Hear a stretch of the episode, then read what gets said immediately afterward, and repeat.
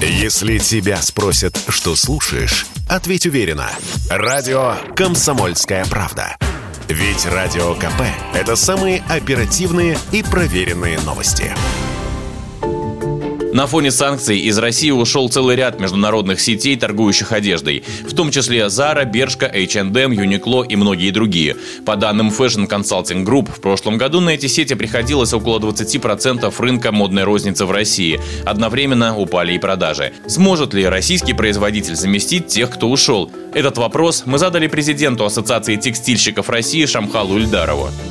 Я считаю, что достойная альтернатива будет однозначно, потому что, ну, хотя бы на примере Москвы производительность увеличилась на 38%, то есть объем производства, если как говорится, в таком вот денежном эквиваленте. Соответственно, это значит, что на сегодняшний день вот эта вот ниша, которая высвободилась, она сразу же осваивается нашими производителями. Потому что, как говорится, потребитель уже сформировал свой вкус, он уже знает, что ему надо, и маркетологи вовремя реагируют на этот спрос и предоставляют нашу российскую продукцию. Если сегодня прогуляться по этим же гипермаркетам, то мы видим, какое большое количество российских брендов стало появляться.